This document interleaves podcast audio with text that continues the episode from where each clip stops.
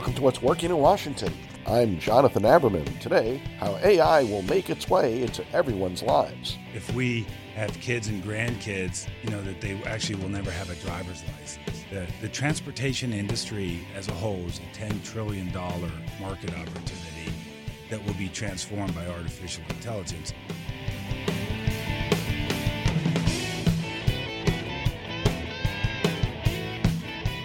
Regular listeners of the show know that the growth of artificial intelligence technologies is of great interest to me. We've talked in the past about its implications for our society and heard about commercial applications. Well, the federal government is getting into the act as well in a big way, and we wanted to talk about some of those issues and opportunities with the local expert. We've asked Anthony Robbins, VP North American Public Sector, NVIDIA, to share his experiences working on bringing AI technology into the government educational entities. Anthony, thanks for joining us. Oh, I'm pleased to be here. Thank you. Well, I've been, as you as I mentioned in the lead-in, I've been thinking about this. I'm very interested in, in technology generally. Tell us about the government sector. There's been a lot of talk around IT modernization, but it's not as well known what's going on in the commercial sector and entrepreneurial community. Unpack that for us. What's going on exactly? There's a lot going on in artificial intelligence and across the federal government. And of course, as we all know, artificial intelligence is one of the most transformative technology transformations to come into the federal government. In February of this year, the, the federal government uh, signed into law the executive order on artificial intelligence. And while not actually a law, has the power of law. So as, as a result, there's been a bunch of uh, focus on use cases across the federal government on how they can bring artificial intelligence in to serve, uh, provide improvement in citizen services. Uh, just in September, Michael Kratzios, the CTO of uh, the federal government, announced a billion dollars to go into research and development. You know, a year before that, DARPA through AI Next announced $2 billion in funding for AI Next, which was, you know, a program that's going to fund, you know, 85 different initiatives across five years for DARPA to bring AI to the Department of Defense. The DoD CIO has announced it a priority, and on and on. And so, so the point is, artificial intelligence has significant momentum across the federal government and there's really great opportunities for us to drive down the cost over the overall cost of government and improve citizen services by use of artificial so let's del- delineate that a bit because i think that people who don't spend a lot of time around ai will spend a lot of time confusing what i would call the development of general intelligence the idea of thinking machines whether they're conscious or not vis-a-vis specific intelligence the ability to do a repetitive task of greater greater complexity better or faster than a human being. My impression is that what we have now is within the government, we have both kinds of activity going on. When I think about DARPA, I think more about specialized intelligence, a high level or general intelligence. And when I think about government and citizen service, I tend to think about specific intelligence and doing things more more effectively. Is is that is that a good way for my for me to mind map this? I, I think so. And let me just try to take what you said and apply it to some use cases. So, a really easy way for the federal government and for us in industry to connect to the federal government on AI is on something called robotic process automation. And that's just simply taking repetitive tasks that machines might be able to do faster and better than humans, right? And so that so robotic process automation RPA is a really important use case. It's it's kind of the cost to get into that is not very expensive and then it allows civilian agencies to kind of get their feet wet with AI. Then there's some other use cases, like in the case of uh, in the healthcare business. Like healthcare business is going to be completely transformed by by bringing artificial intelligence into healthcare, and we'll all benefit from that. Radiology, for example, that progress is already occurring there.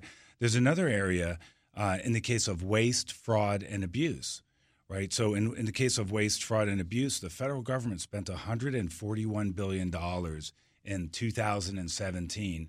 And I think the reported number was about 27 billion in the IRS alone. And in that use case, they have vast amounts of data that machines can work through and find patterns and anomaly detection at a rate that's much faster than humans. And so, really important to AI is vast amounts of data. And the federal government, as the largest producer and consumer of data in the world, probably only second to the cloud service providers, has this richness in data, but they need help in labeling that data so that these machines could could work on that data to add value into a bunch of use cases, some of which I just mentioned. So NVIDIA, my awareness of it, I'll, I'll, admit, is really great graphics cards and gaming machines and, and so forth. How did a company migrate into what sounds more, much more like a software-driven business? Yeah, that's a great, that's a great question. 25 years ago when we were founded, you know, I don't think we were founded on the vision that we were going to add value to the world's progress in artificial intelligence. But what we did do in the beginning is we, we built um, world-class capabilities around graphics and video games – and the parallel processing that relates to processing vast amounts of 3D graphics and video, as it turns out, is similar to what is needed to process vast amounts of data to train these neural networks, which is the fundamental aspect of, of artificial intelligence. So, our GPU is kind of at the heart of the world's progress in artificial intelligence. We came out with that 20 years ago for graphics and video games. And then several years after that, we came out with a programming model that allowed, what I kind of say is mere mortals, to access the hardware. So once we gave, once we gave engineers and data scientists around the world ability to access the GPU or graphics processing unit, we found breakthroughs beginning to occur in the area of artificial intelligence. And literally, that window was around 2012. It's acknowledged in the industry. In 2012, there was some breakthrough work in computer vision that literally accelerated the world's progress on artificial intelligence. Mm-hmm. And here we are seven years later making a ton of progress. It is um, interesting to me how that story bears out something that I feel really strongly about, which is that all the focus we have in our society on entrepreneurial behavior in the startups loses that most people, like yourself and your colleagues, are actually entrepreneurial within an existing organization, entrepreneurs building new products. Uh, you've had a long career working in, government, selling into government, working in education. What's your view of, of innovation sourced by big company? What does a large company have to do well in order to be innovative? Well, that's interesting. So if, if I did it from the or answer the question from the perspective of NVIDIA, um, Jensen Huang is our CEO, and he's he's just almost brilliant beyond description. And the way that he manages our company, it's as we're as if we're a bunch of startups inside of NVIDIA. So NVIDIA's, you know, 13,000 employees, 13 billion in revenue. But the way we operate, and so I have responsibility for the public sector. And as we look at this public sector marketplace, we act like a startup inside of this big company. So I think that our company is uh, we're agile, we're nimble, we're flexible, we move fast. Um, we think a lot about innovation. We challenge, you know, we challenge the customer. We challenge our federal government. In the case of artificial intelligence, the, the, while the government is moving faster than they have in other technology um, adoptions, we think they need to be moving faster, right? So, um, so I think because of how our company operates, uh, we do a good job acting like a startup, and I think that I think we add value then to the federal government's mission. We also work with startups, so we have an inception program where we work with 5,000 startups who are doing work in and around uh, artificial intelligence and accelerated computing and graphics and the like. So, so we try to support the startup community or the innovators. We act like an innovator ourselves, and I think therefore, as we face our customer, you know, we kind of give them that innovative spirit.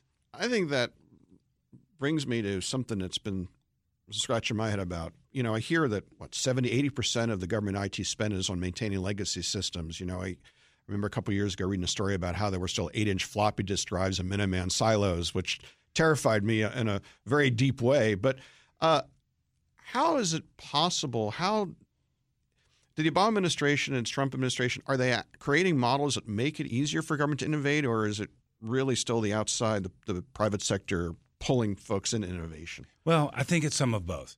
Uh, in in the case of artificial intelligence, this this is the ability for us to be good in service to the federal government requires us to play the greatest team sport we've ever played in participating in the transformation in the federal government because higher education and universities have to play a role the innovative community innovation community startups have to play a role defense contractors and large systems integrators have to play a role as well as the federal government the federal government cannot outsource the work that they need to do in AI because they have to participate. The, the transformation itself is so big, they have to have subject matter expertise in this in this area. So civilian agencies, Department of Defense, the intelligence community, systems integrators, startups, defense contractors, universities all have to come together to figure out how we can help our government accelerate so that they can provide, you know, so we can go address this AI for good and improvement of citizen services. And and so it's a, it's a it's a giant team sport. Now I think the government's doing a pretty good job here. Um, in the case of the Department of Defense, they re- they released an AI strategy. The Air Force has released an AI strategy. SOCOM's released or is working on an AI strategy. The intelligence community has published a document, their AIM, Augmenting Intelligence with Machines. It's publicly available. The executive order, as I mentioned earlier. So I think the government is doing a pretty good wor- uh, amount of work um, projecting to industry some of the needs that they have. And I think it's incumbent upon us to make sure that we do a good job listening and then crafting strategy that we can support this marketplace. Anthony, I, your excitement's palpable, which is always fun to have a guest who's excited about what they do. What's the coolest thing you've seen over the last year or two in, in AI using your company's technology or elsewhere where you thought, oh my God, I'm living in the future? There's this statement that often gets made that if we have kids and grandkids, you know, that they actually will never have a driver's license, right? And so, so the work that's going on in autonomous systems, the the transportation industry as a whole is a ten trillion dollar market opportunity that will be transformed by artificial intelligence. As a result, there's a lot of early work going on in autonomy and autonomous systems. So there's there so people look at that and, and they say, okay, you know, we're going to have you know autonomous things like helicopters and cars and you know our kids may not have a driver's license or if they do it'll be just to put it on the wall and make fun of mom and dad you know kind of like what we used to have in, in uh, phone booths and, and like so um, the the other thing that's really interesting is this AI uh, transformation that's underway. It's almost not, in the case of the federal government, it's almost not about the technology any longer, although it is. It is about change and transformation.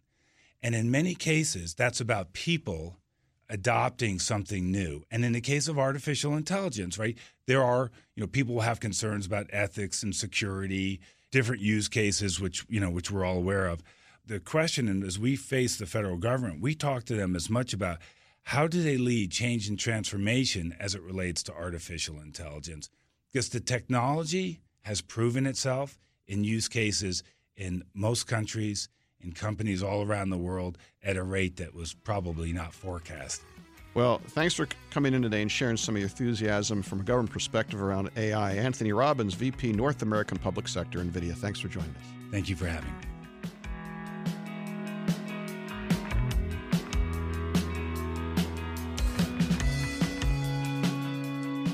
Our executive producer is Tracy Madigan and our web writer is B. Aldrich. Music provided by two local bands, the Sunbathers, and my own band, Two Car Living Room. A special shout out to Marymount University's School of Business and Technology. I'm the dean there now, and we are working hard to help our students master business and technology so it doesn't master them. Check us out at marymount.edu. And of course, thanks to Active Navigation, Sailorforce Shaw, and the Greater Washington Board of Trade, who provide the financial support to make this show possible. If you have a story idea, don't forget to tweet us at What's Working DC. I'm Jonathan Aberman. Thanks for joining us.